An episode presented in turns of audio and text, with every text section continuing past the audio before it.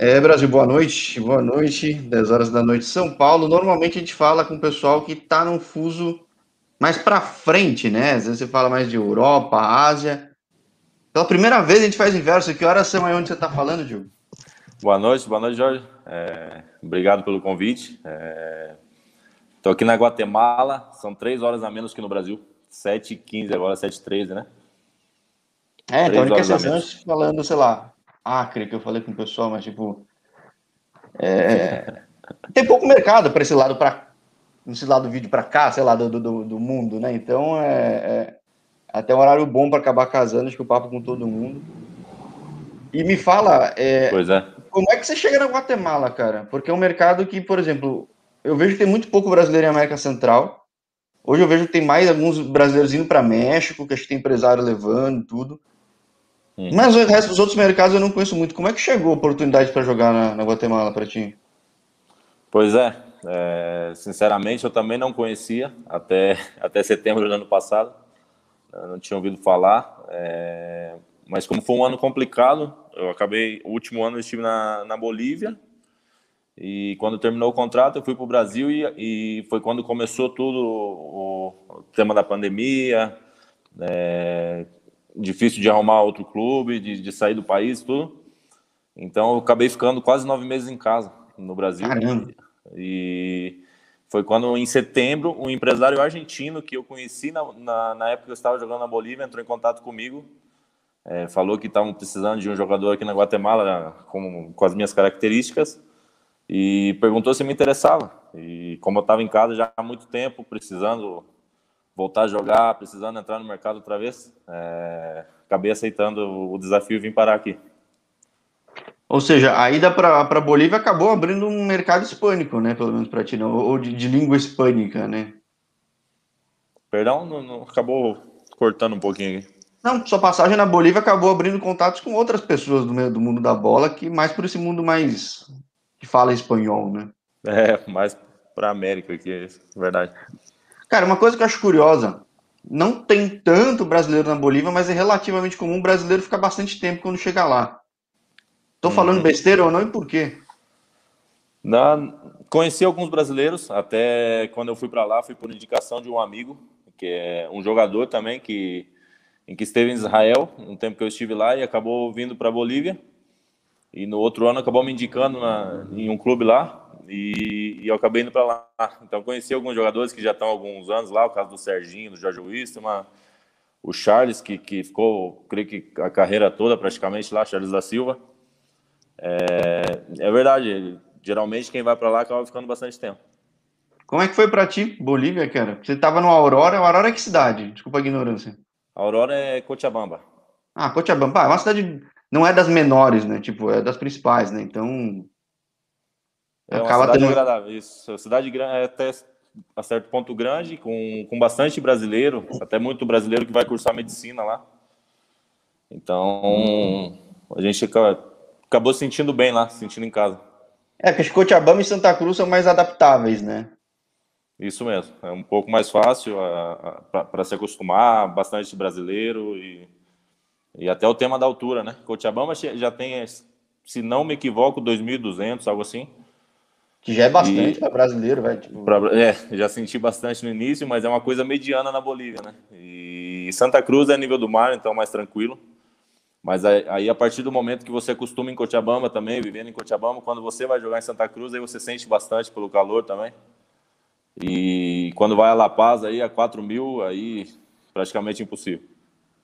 É, não, não, eu nem imagino como seja, espero não ter que passar a situação de ter que correr num lugar desse, cara.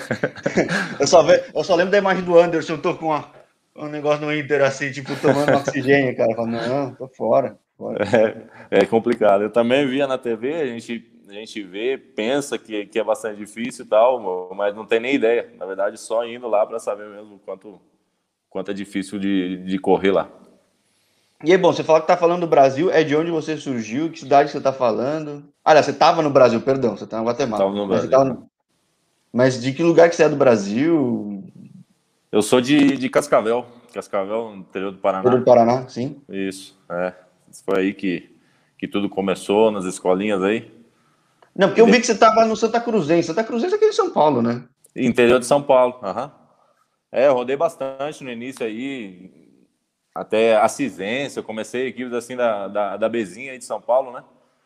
Acabei indo pro, pro Espírito Santo, Rio Bananal, acertei na equipe para jogar a Copa São Paulo, que foi onde eu, graças a Deus, tive uma visibilidade, assim, pude aparecer um pouquinho. Na época assinei com o Grêmio, tive uma passagem pela base do Grêmio. E, e aí comecei a rodar aí o Brasilzão, é, no interior, é, interior de São Paulo, aí Rio de Janeiro, joguei um Carioca, é, e, e, aí fui pro Criciúma. Mas também não Criciúma foi na época do Angelone, né? Isso, foi quando eu estava na Santa Cruzense, a gente teve dois acessos, da B para 3 e da 3 para 2, dois acessos seguidos. É super difícil, como ver, mano. Paulista, para quem não acompanha essa divisão inferior, é uma loucura, né, cara? É complicado, principalmente a Bezinha, né? É muito time, é, é bastante molecada, assim, querendo mostrar serviço, então não é fácil. É a Série D em gente... nível, nível estadual, né, cara? É um negócio que você não sabe quem vai, né? Não sabe, é. Cada ano uma surpresa ali. Então, graças a Deus deu tudo certo e a gente conseguiu dois acessos seguidos lá e deu para aparecer um pouquinho. E aí, bom, você vai nessa época do, do, do Criciúma que investe um monte de gente, mas uma coisa que eu devo falar é muito comum com um monte de gente que, pô, às vezes pega um projeto grande e contrata um monte de gente, só que quando você tem um monte de gente, só tem 11 em campo, né, cara? Aí. Tipo... Acaba não aproveitando todo mundo, é isso mesmo. É, acho que é só a estação, no caso, né? Não? Foi mais ou menos isso. É, é para mim foi bom na época acertar um, um clube como o Criciúma, um clube grande, né? Mas é, acabei tendo poucas oportunidades, mais no final do Brasileirão, assim. É... É, deu uma cortadinha, né? Voltou aí? Sim, tranquilo. Sim, sim. Oi? Acho que voltou só voltou o áudio, talvez. O áudio voltou. O, a, o vídeo tá meio travado.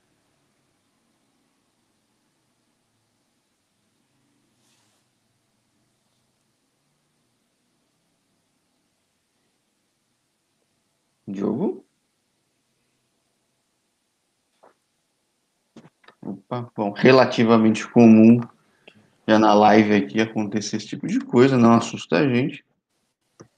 A mágica do ao vivo, já tô até pegando experiência em dar um, um enrolation aqui para você. Aliás, obrigado para quem está vendo no YouTube. Acho que não tem muita gente ainda engajada aí em Twitch. Mas é uma coisa que curiosa, essa é uma época que Santa Catarina viveu uma fase de ouro. Foi a época que Santa Catarina tinha muita gente em divisões superiores. Uh, o Jack investindo muito, subindo também com, com a Arena Joinville, que é uma estrutura admirável uma cidade tradicional no futebol. Criciúma também já tinha tradição dos anos 90, em função até de do grande resultado no começo dos anos 90 com o Luiz Felipe Scolari, e voltou com o Angeloni, que para quem não está familiarizado com o estado, é o, acho que é o principal varejista da região, né? Então, é um cara que decidiu botar grana do próprio bolso para fazer esse projeto crescer, que de fato cresceu, um projeto que acabou contratando muitos nomes famosos e muitos nomes promissores, como é o caso do Diogo. Mas Angeloni, acho que Antônio Angeloni acabou ficando seis, cinco anos no clube. E com a sua saída culminou também um pouco a queda do, da equipe aí em nível nacional, que enfim já tinha chegado a figurar em Série A, figurando muito bem em Série B. E agora, assim como o resto do estado de Santa Catarina, tirando o Havaí e tirando o Chapecoense, é, acaba tendo um pouco mais de dificuldade, mas continua sendo um estado muito forte, né? Acho que quem vê um estadual como o catarinense tem a oportunidade de ver, acaba vendo que é, é muito concorrido, né? Já foi um tema falado até com o Diego Jardel, com, com o Caio César, outras pessoas que passaram por Havaí, por exemplo. É um estado que, pô, você tem Chapecoense, você tem Havaí, você tem Figueirense, você tem Joinville, às vezes você tem time de Blumenau, tem outros times surgindo, Metropolitano, no caso, por exemplo, e às vezes acontece dar uma zebra que é um time que eventualmente de série B não chega a passar numa semifinal. Então, além dessa dificuldade de nível para você conseguir mostrar seu serviço, também acabou sendo uma época aí de esse ato de 2010 a 2017, eu diria. Muita gente acabou crescendo, se mostrando, crescendo, mostrando valor, mas muita gente que acabou se vinculando a esses projetos não teve a chance, né? Vamos dar um, só um toque aqui no, no jogo.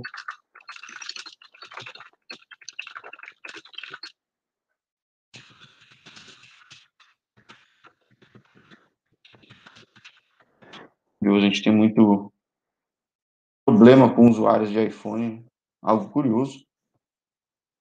Nessa ferramenta Streamer, que é muito boa, muita gente está usando para transmitir.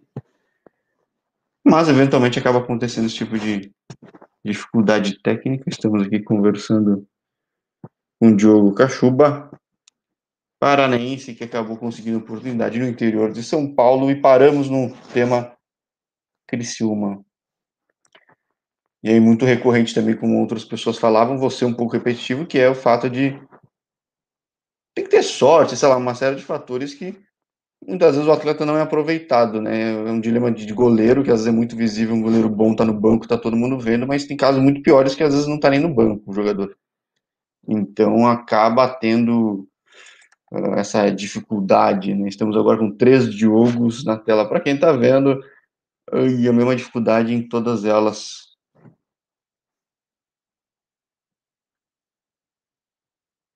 Diogo, depois a gente até puxa um pouco o gancho eu acho que pela falta dessa oportunidade ele acaba abrindo um mercado que eu aos poucos estou conhecendo um pouco mais, que é o mercado israelense, mercado israelense. E até de divisão inferior.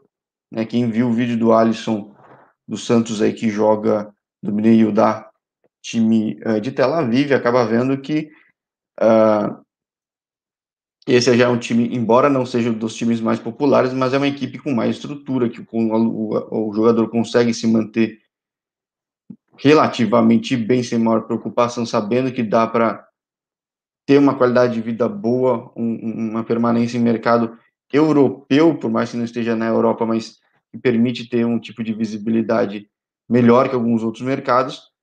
Mas existe bastante brasileiro nessa segunda divisão israelense. E esse é, talvez é um gancho, talvez não, é com certeza um gancho que eu vou puxar com o Diogo a partir do momento que ele consiga retornar aqui na nossa transmissão. Vamos lá. Não, tá aqui com o Diego. Vamos ver que conseguimos.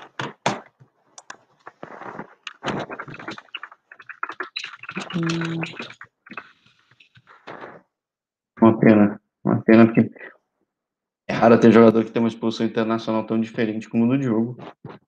Eu até peço desculpa aí para quem está vendo ao vivo. Agradeço a permanência, agradeço a paciência. Quem está ouvindo no YouTube, deve, no, no Spotify, daqui a pouquinho, é, já que a gente está vendo aqui ao vivo, mas vai estranhar um pouco, até peço só, pode pular um pouquinho o áudio, mas é, dilemas técnicos do ao vivo, quem tiver alguma pergunta, manda uma pergunta aqui, a gente conversa, é disponível, a gente divulga na, no vídeo também, qualquer, qualquer plataforma que a gente estiver usando, seja a Twitch, seja o YouTube, e eu falava de futebol guatemalteco, né, América Central, em nível organizacional, Aqui, por exemplo, no, na América do Sul, a gente fala de Comebol, que naturalmente, normalmente, acaba se concentrando de força e mercado para Argentina e Brasil.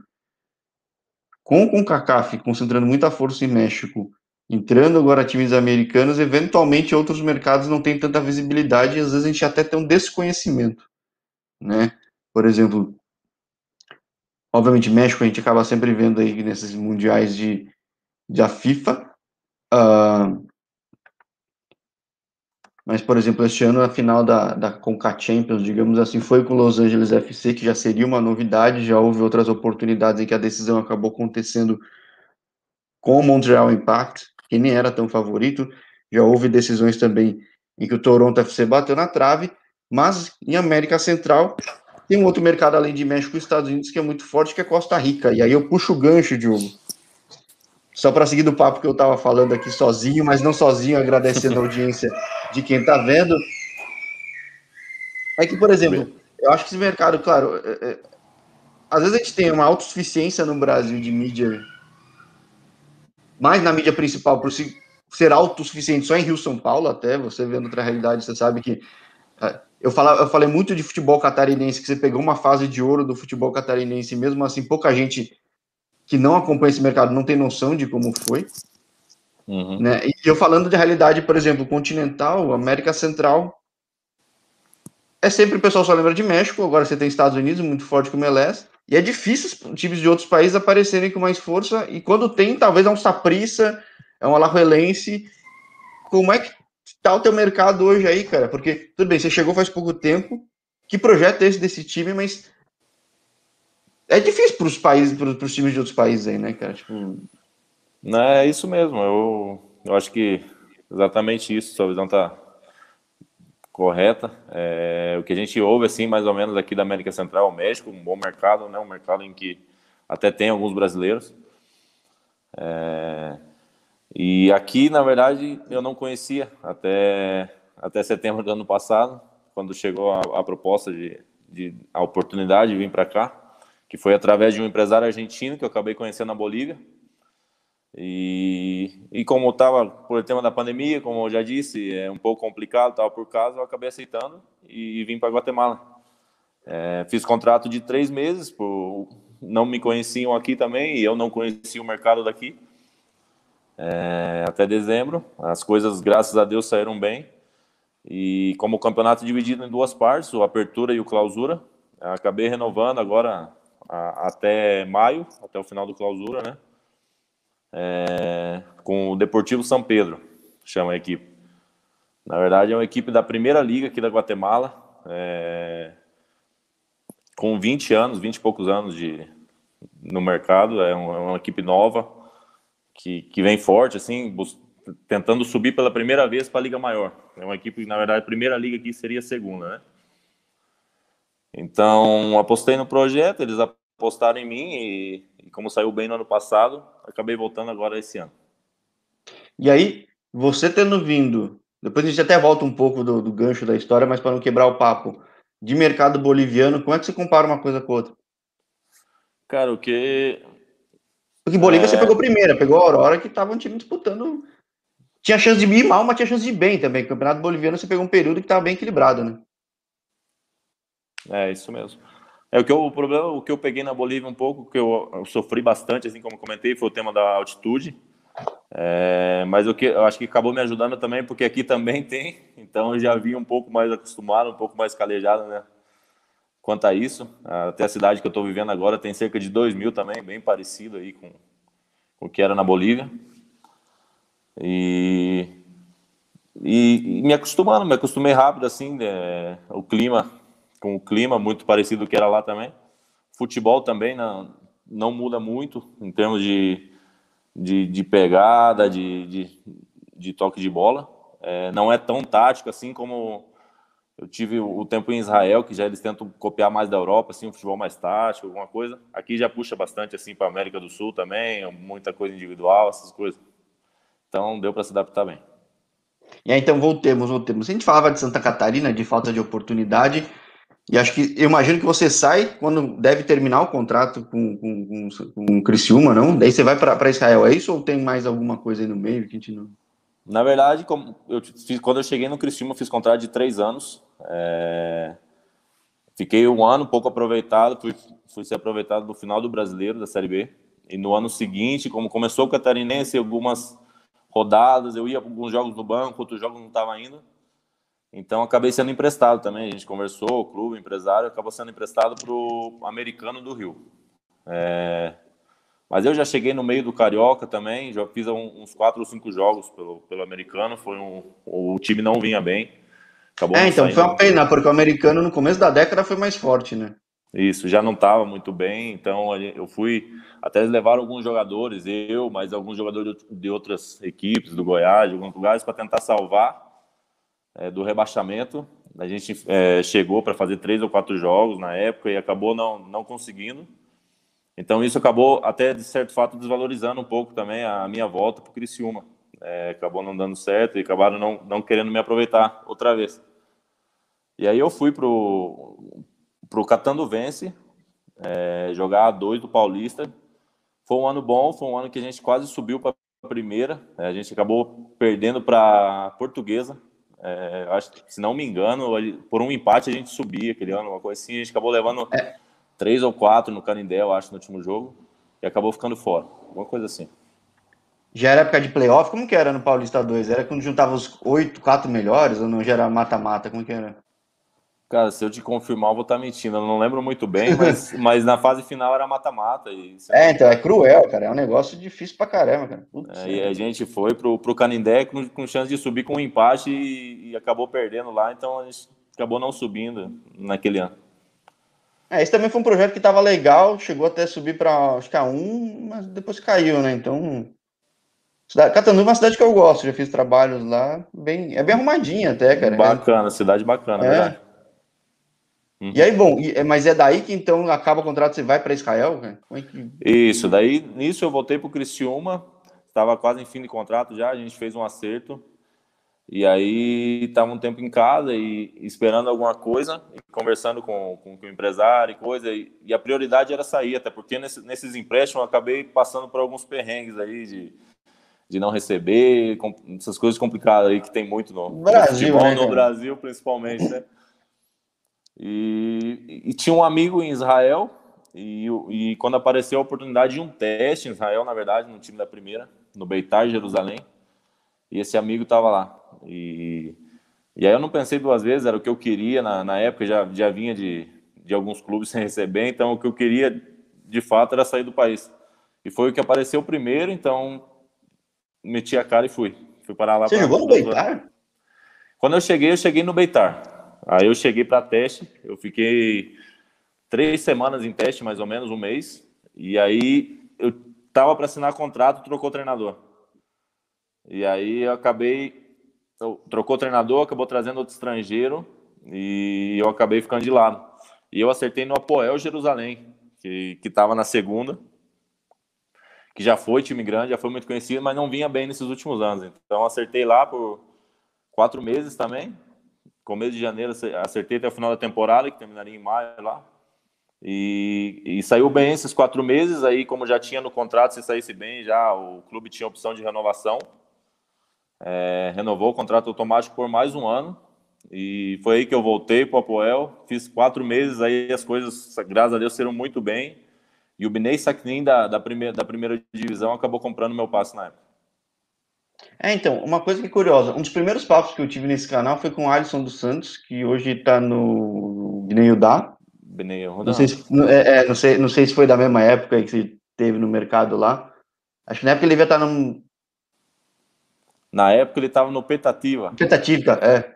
Isso. É. Jogamos e contra, aí, uhum. E aí ele me falou, cara, pô, tem, tem mais, não tem muito brasileiro, mas tem brasileiro na segunda divisão bem estabelecido há muito tempo, né? Qual é que foi tua, tua experiência nas duas ligas, que é até curioso, era algo que eu queria já falar com outras pessoas. Diferença de nível, o que, que você viu, como é que foi essa experiência? E eu, interessante é que foi Jerusalém, né? Jerusalém, o primeiro time, sim. É, Claro que sempre tem a diferença de a diferença técnica, né, da primeira para a segunda. Eu acho que como em qualquer outro país, eu acho que a segunda divisão acaba sendo um pouco mais brigada, né, um pouco mais na raça e a, e a primeira divisão com um pouco mais de, de técnica, assim. Mas morar, você morou em Jerusalém? Você morou em qualquer outro Saquinim, você falou isso? Isso, depois de Jerusalém eu fui jogar no Saquinim, a gente morou numa cidade chamada Carmiel, no, no mais para o norte de, de Israel. Aí no, fiquei um ano e meio no Saquinin, depois eu mudei pro, ali para o centro, perto de Tel Aviv, que Farsaba chamava a equipe, a gente morava numa cidade que chamava Ercilia. Linda cidade, É litorânea ou não? O que, que é? Litorânea, isso. Para mim, a melhor praia de Israel é, é Ercilia, do ladinho de Tel Aviv ali. Foi, pra gente, assim, foi, os melhores anos foram lá. Tenho certeza agora, se, se eu perguntar para minha família, se pudesse escolher, a gente voltaria para lá sem pensar duas vezes. É, então, e, bom, essa até o que o Alisson falou, poxa, ele tá lá nem sei quantos anos, já faz bastante tempo e embora seja um mercado vezes, não tão conhecido, né, tem uma concentração muito forte em Maccabi Haifa hoje em dia e, e Maccabi Tel Aviv, é, pelo menos em primeira divisão vive-se bem, o país é pequeno, então não tem um deslocamento muito absurdo e tem uma segurança absurda e, poxa, para quem tem família é muito bom, né? Muito bom. Principalmente na parte da segurança. Isso é, é de outro mundo, que a maneira que eles, que eles têm lá, na parte de segurança, para viver lá, é uma coisa de primeiro mundo, realmente. E aí, mas, mas como é que você, de lá você vai para Bolívia, cara? Eu tava até falando quando você não tava no ar, eu falei, poxa, eu tava ansioso de falar contigo, que você tem experiências internacionais bem diferentes, né? Então. Completamente, né? Sim. Pois é, eu acabei indo para que Farsaba esse ano, é, primeira divisão também. E aí foi um ano, um ano difícil que foi, tipo assim, o primeiro ano que eu tive lesões assim um pouco mais graves, nunca tinha tido. E acabei ficando bastante parte do, do ano assim sem jogar. E daí foi o que dificultou para até para o outro ano fazer um contrato lá, alguma coisa. Mas eu acabei voltando é, para o Binei Lud da segunda divisão no outro ano. E, e, mais uma vez, assim, eu tive duas lesões assim um pouco complicadas, dois anos seguidos, que acabou me complicando um pouco no, no mercado de Israel. E Pô, uma ser... pena, né? Porque se tivesse redondo, acho que você ficaria lá numa boa, né? É, com certeza a gente gostava, eu minha família assim gostávamos muito e se tivesse oportunidade ficariam sim. Mas como eu te disse, é, aconteceu, aconteceram as lesões, é, pude jogar pouco nos dois últimos anos e daí como faria cinco anos que eu estaria lá, é, acaba dificultando também porque lá não tem a, o tema da cidadania depois de cinco anos ou depois de um tempo. Lá, se você não for descendente de, de judeu mesmo, você não consegue a cidadania. Então, depois de cinco anos, acaba aumentando as taxas, aumentando um monte de coisa e, e acabou, acabou, complicando também para acertar em outro clube. A gente até teve contato com alguns outros clubes, mas aí para acertar acabou dificultando bastante. Nossa, curioso e. Ou seja, não tem estímulo para imigração nesse ponto, né? Porque... É, tem assim, eles dão muito apoio para quem tem descendência, né? Aí eles Sim, até ajudam é. ir de fora para ir para lá, eles ajudam, dão estudo, dão moradia, pelo que sei, assim. Mas se não tem a descendência, você é complicado para conseguir cidadania, é bem complicado. É, foi o que eu falei com o Alisson. Pô, o Maccabi Tel Aviv tem um goleiro do Flamengo que é judeu, né? Então ajuda bastante, né? Então, pelo menos no que é esse caso, né? É. é, aí tá tranquilo. Bom, então acabou e ficando aí foi difícil. como eu te disse, aí eu estava lá no... Exatamente. Mas aí, como é que você chega na Bolívia aqui? Como é que você volta para a região? Porque você está no meio de, tudo, né? Então. Pois é, aí eu tava, como eu te disse, eu conheci, conheci bastante brasileiros, fiz bastante amigos lá. E um desses brasileiros, Lucas, o Lucas Gaúcho, que é que é da foi da base do São Paulo, tudo e, e, e jogou, passou pelo time, passou pelo Saquinin, mas passou no ano de, depois que eu saí, eu já estava no Benelud nesse último ano, ele estava lá, mas a gente acabou fazendo contato, fazendo uma boa amizade. E ele, na época, acertou no Jorge Wilson, até quem levou ele para lá foi, o, se não me engano, o Alex Silva estava jogando lá, o Serginho já estava jogando lá. Ele acabou acertando o Jorge Wilson, então fez um meio campo ali e, e, conversou, conversaram lá com o Aurora, que é da mesma cidade, os dois clubes são de Cochabamba, e eu acabei indo para lá. E até uma pergunta, que hoje o Jorge Wilson, pelo menos é mais conhecido aqui, como é que é a rivalidade lá, como é que funciona, como é que é esse clima de estádio, você pegou para ele no pré-pandêmico também, como é que foi lá? Bacana, bacana, a torcida lá apoia bastante também, sempre estádio cheio, principalmente nos clássicos, e sim, Jorge Wilson vem fazendo boas campanhas, né, vem, vem sempre, tá sempre na Libertadores, então é, era sempre, como em qualquer outro lado, jogar um clássico é, é diferente. E é mais a mídia dá uma cobertura diferente? Ou a mídia é mais forte o quê? Em Santa Cruz ou tem uma mídia própria lá? Como é que é? Não, eu creio que a, a mídia sim apoia bastante, mas principalmente esses, essas equipes que sempre estão em Libertadores, isso acaba normalmente aparecendo mais, né? E aí na Bolívia a gente sempre ouve falar bastante de, de Bolívar, de The Strongest e de, de George Wilson, eu creio que são as três Sim. grandes forças. São José também sempre chega, né? Sempre está na Libertadores, mas. Eu já falei, eu falei com o Vander do Always Ready, que chegou no Always Ready agora, então quero falar bastante com o mercado boliviano, tem bastante curiosidade. A Always Ready agora sim tá bastante, tá bem forte também, bem bem forte. E, e aí sim é complicado de jogar, aí sim é o, é o alto da, de La Paz creio que chega perto, não sei se ele comentou alguma coisa, se eu não me equivoco, chega perto dos 4.200, alguma coisa assim. ele não tinha conhecido ainda, ele está fazendo pré-temporada no Brasil. ah, agora ele deve estar tá sabendo bem já. Então. não sai da cabeça, literalmente, o negócio, né? Tipo... É... Imagina, La Paz é, é quatro, chega nos quatro ali e o, a cidade é assim embaixo. E esse, o Always Red é, é, no alto de La Paz, em cima assim do morro mesmo e, e campo sintético. Então, se ele tá lá agora, ele com certeza está sofrendo um pouquinho lá com, com o tema da altitude. É, mas os times da Liberta vão sofrer muito lá, né? Então é. É uma grande vantagem, né? Eu acho que é uma grande vantagem que os times da Bolívia levam nesse quesito aí de, de, de altura. Agora, você fala da indicação do, do empresário argentino aí para Guatemala. Acho que ele acabou vendo bem até questão de altitude, né? Porque imagino que muita gente não vai se adaptar onde você está jogando hoje em dia, né? É. é. Custa, na verdade, custa. Primeira vez, principalmente, você chega uh, os primeiros dias, assim, bastante dor de cabeça e, e tudo, mas aí o que custa mais, o que assim, custa um pouco mais é, como eu te falei, não são todos os lugares com a mesma altura, então às vezes você joga. O corpo no... sente muita variação, né, cara? Deve ser um negócio que. Sente bastante. Esse é o pior, porque às vezes você joga no domingo ali com 2 mil de altitude, ali 5 graus, porque na altitude faz um pouquinho mais de frio. E aí, três, quatro dias depois, você vai jogar no nível do mar ali, que é acima de 30. Então, isso eu acho que não tem corpo que aguenta, né? E acaba, acaba sofrendo. Mas nem os locais? Perdão? Será que nem os locais também? Não, eu acho que sim. É, não sei, porque eu acho que cada um acostuma ali no dia a dia, né? Até os daqui, os que vivem aqui na, na cidade, jogadores daqui, tem essa, esse costume do, dos dois mil. Aí até eles, quando vão jogar a, a, nível do mar, assim, porque faz muito mais calor, acabam sentindo bastante. E acaba sempre ajudando, assim, prevalecendo a equipe da casa, né? É difícil uma equipe ir buscar a vitória, assim, fora de casa. Sim, sim, sem dúvida, sabe?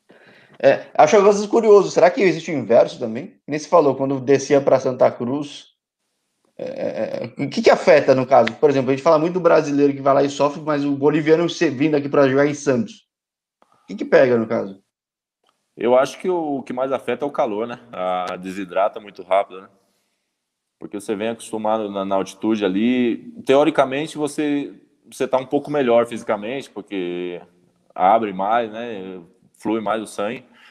Mas eu acho que o que, o que mais afeta assim, é o calor mesmo, que acaba desidratando bastante. Então você acaba cansando mais rápido do que uma pessoa que está ali todo dia já acostumado com o calor. Né?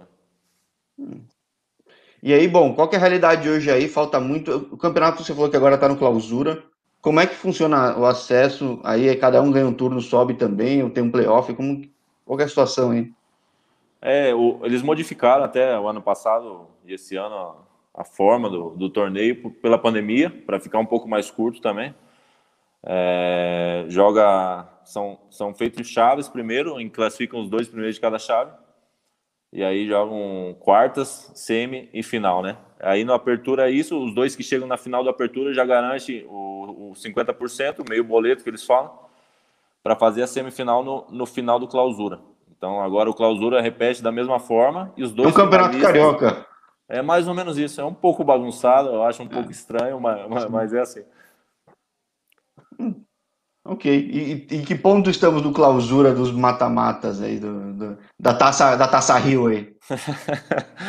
agora a gente começou. Foram quatro, quatro rodadas até agora na, na, na fase de, de chaveamento ainda, né? Então na, na, na parte de chaves e faltam quatro jogos ainda para definir quem, quem vai se classificar. E aí teu time, bom, teu time no primeiro, no apertura foi bem, né? Então, tipo, quantos pontos ou não? A gente acabou saindo nas quartas, é, questão do Então não fora. leva percentual de nada do, do negócio, né? Para esse não, porque a gente, a gente acabou, a gente perdeu de, de 1 a 0 fora, aí veio jogar o jogo de volta em casa, decidir em casa a classificação, íamos ganhando de 2 a 0 até o minuto 91, aí levamos o gol, perdemos de 2 a 1 e acabamos ficando fora pelo gol fora, né? É, pode ser. Aí é sacanagem também. É, faz parte do faz jogo, né? parte, né? É, tá na regra, faz parte. Aí agora a gente começou o torneio, fizemos quatro jogos. É, não pude estar presente nos três primeiros, me lesionei na pré-temporada, a gente estava fazendo amistoso e, e, a parte da pré-temporada acabei lesionando o adutor. Fiquei fora do, dos três primeiros jogos e acabei voltando ontem. É, mas a, restam quatro jogos, a gente tem chance de classificação ainda, então vamos em busca dessa classificação. E aí, bom, você viveu realidades bem diferentes. O Alisson falava que, pô, Israel, em qualquer lugar que o brasileiro, sendo estrangeiro, ele tem a reputação do brasileiro, tem uma cobrança grande, Israel é forte isso. Uhum. Como é que é na Bolívia, como é que é aí para ti? Eu acho que a cobrança sempre é muito forte em cima do estrangeiro, né? É, eles já trazem alguém, alguém de fora, um estrangeiro, alguma coisa, porque tem que ser um pouco acima do, dos que estão aqui, né? É, só de você ser estrangeiro você tem que render um pouco mais. Então, desde da, da chegada, já, já, a cobrança é um pouco maior do que, do que o normal. Mas é, é normal. É, aqui, como em qualquer outro lugar, sempre fomos muito bem recebidos. Fui muito bem recebido, eu, minha família. Então, a gente acaba se acostumando e, e levando a, a vida. E aí, bom, de levar a vida, a gente falou que é um ano difícil. Uh, pandemia aqui no Brasil, como é que é a pandemia na Guatemala? Porque aqui no Brasil a gente nunca vai ter notícia disso, certo? aqui, aqui, infelizmente, do jeito que tá, é, é material suficiente para se falar. Então. Verdade, verdade. Não, acho que está um pouco complicada, meio que em geral, assim, né, o mundo todo. Mas é o que eu vejo na televisão, aí o problema está um pouquinho maior. É, aqui, assim, um pouco mais tranquilo, todo mundo se cuida com máscara, claro, todo mundo sai na rua, se cuida bastante. Mas alguns jogos, algumas cidades, assim, dependendo do, do nível em que está, é, já está liberando torcida. Ontem mesmo a gente jogou fora de casa, já, já teve torcida no estádio, limitado, mas teve, assim, até bastante gente. Então, acho que um, com, em comparação com o Brasil, bem mais tranquilo. É, acho que no mundo tem, é difícil ter alguém com o Brasil agora comparando, que tem a variante da Amazônia aí, sei lá, tipo, então tá, o negócio tá feio aqui. É, agora vamos... dia aparece alguma coisa. É, não basta, já não basta a quantidade de coisa, sempre surge algo mais, né? é isso aí.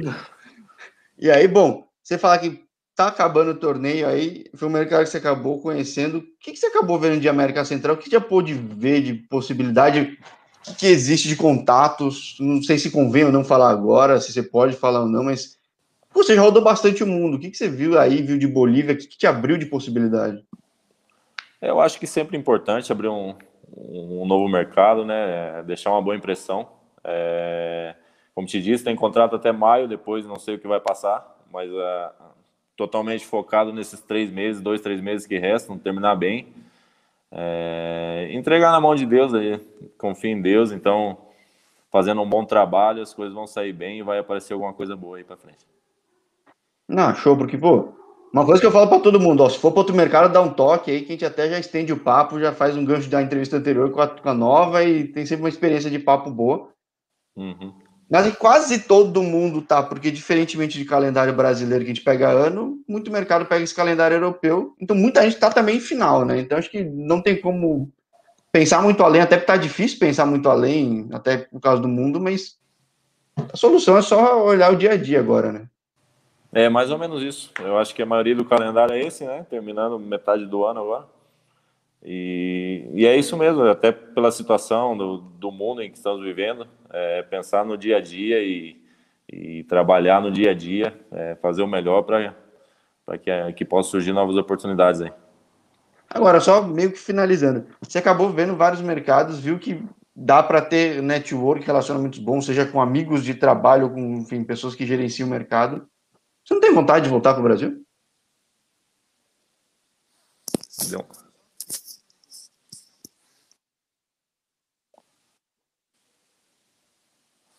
Desculpa, deu uma cortadinha aqui de novo. Não, Sim. não, não, é só o gancho que eu ia falar, porque é, é um papo que às vezes eu pergunto, ou às vezes o entrevistado já naturalmente fala. Tem muita gente que fala, ah, não, tô aqui nesse mercado X que eu nunca nem conheci, mas também não quero voltar, não. Você tem vontade de voltar para o Brasil? Eu tenho, eu tenho vontade de voltar sim. É, eu sinto que, que faltou um pouquinho aí de, de, alguma coisa assim, de ter alguma oportunidade aí ainda. É, mas é, é, também, como já tenho, já completei 31 anos agora, recentemente.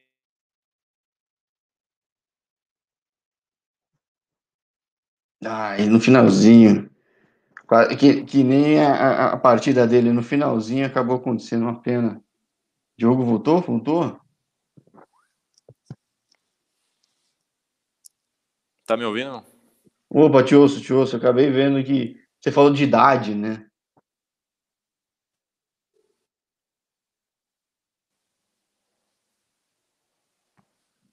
Pois é, começou a cortar aqui de novo, não estou entendendo muito bem, me desculpa. Acho que foi o seu clube. Toda vez que eu falo de alguma movimentação, alguém deve estar interferindo na internet do país, né, cara? Não sei como o país, o governo é na Guatemala, mas mas não, você falava de idade, né? De, de Brasil, de idade, de enfim, de. É, o que eu comentei é, eu tenho vontade sim de voltar para o Brasil. É, às vezes, sempre que a gente está aí, a gente até tenta algum contato, alguma coisa. Às vezes até tem algum contato, mas não, não foi o momento, não sei, não era para ser, não, não chegamos a nenhum acerto para algum estadual desse ano até. É, que eu comentei, já fiz 31 anos agora, recentemente, esse mês. Então a gente sabe que no futebol acaba o tempo passar rápido e, e o importante é, é, se estabilizar financeiramente, né? Principalmente depois dos 30 aí. Então, independente se seja Brasil ou para fora, a gente vai sempre fazer o melhor para buscar um espaço cada vez melhor aí e aproveitar esses últimos, últimos anos aí antes da aposentadoria. Não, maravilha, faz todo sentido, não é inquestionável, não só para jogador, mas qualquer outra carreira que eventualmente o ápice seja um pouco mais jovem, né? Então é, é acaba tendo isso. Eu tive um papo agora há pouco com o Gil Bahia aí que estava na África, ele até falou, pô, não, tô com 29 e não tive até agora uma chance de jogar direito, por exemplo. Então é curioso, que o tempo voa, né, cara? É um negócio maluco. Passa rápido isso, passa muito rápido. Bom, até maio o tempo vai voar. Não sei se está em lockdown, se está isolado, mas mesmo o isolamento da gente acaba o tempo voando. Uhum. Cara, que seja muito boa passagem aí, porque vai que o time sobe também, acaba gerando oportunidade local ou não. Não sei, mas o importante é que, poxa, você consiga fazer um bom trabalho nesses dois, três meses que faltam de contrato. E reforço mais uma vez, mudando de praça dá um toque. Né?